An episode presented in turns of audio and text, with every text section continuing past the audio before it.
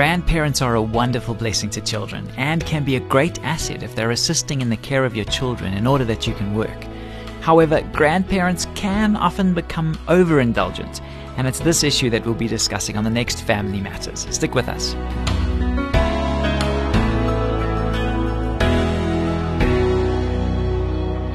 Hi, I'm Graham Schnell for Family Matters, where we offer practical advice from Focus on the Family.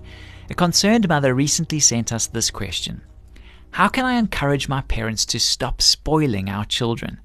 Grandma and grandpa give my kids whatever they ask for, sometimes in complete disregard for my wishes. I don't want to alienate my parents, but I've got to do something. Any ideas? Every grandparent may occasionally have a tendency to overindulge his or her grandchildren.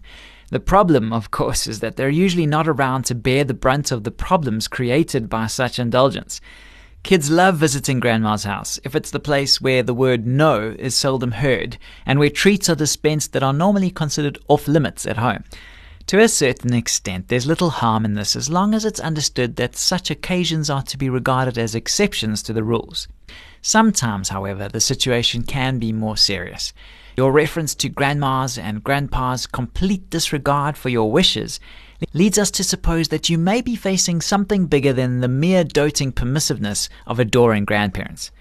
As a matter of fact, the circumstances you've described could be symptomatic of much deeper issues.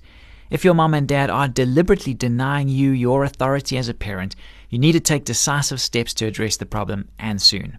Naturally, we appreciate the fact that you want to broach the subject in a loving, respectful way. As you say, you don't want to do anything that would jeopardize the positive relationship you have with your parents. We'd suggest that you and your wife get a babysitter and schedule a dinner out with your parents. Begin the conversation by letting them know how much you love and appreciate them. Then move on to explain that something's come up that you'd like to discuss. We recommend picking one or more of some of the alternatives that I'll give you now as the basis of your discussion. The first and best choice is to confront your parents lovingly. Tell them that you are working hard to raise children who love and honor God, and that you're trying to help them understand the importance of obedience, discipline, and proper respect for authority. Do this after establishing a teaching system with your kids so that the system establishes the standard, not you, and certainly not your parents. Explain that although you appreciate their kindness and generosity towards your kids, you are beginning to feel that they are undermining your efforts by their actions. It would help if you can name specific incidents, provide reasons for the rules you maintain at home, and help them understand why you feel it's important for your children to be held to a consistent standard. A second idea is to present your parents with an alternative to giving large, expensive gifts. For example, you could ask them to set up a savings account for your children, or you could ask your parents to put the money in a college fund.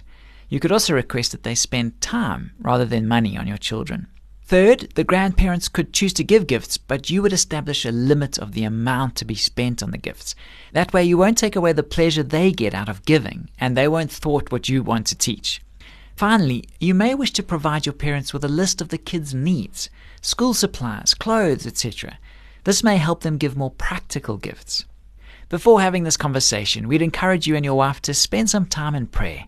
Ask the Lord to soften your hearts toward your parents and help you see things from their perspective.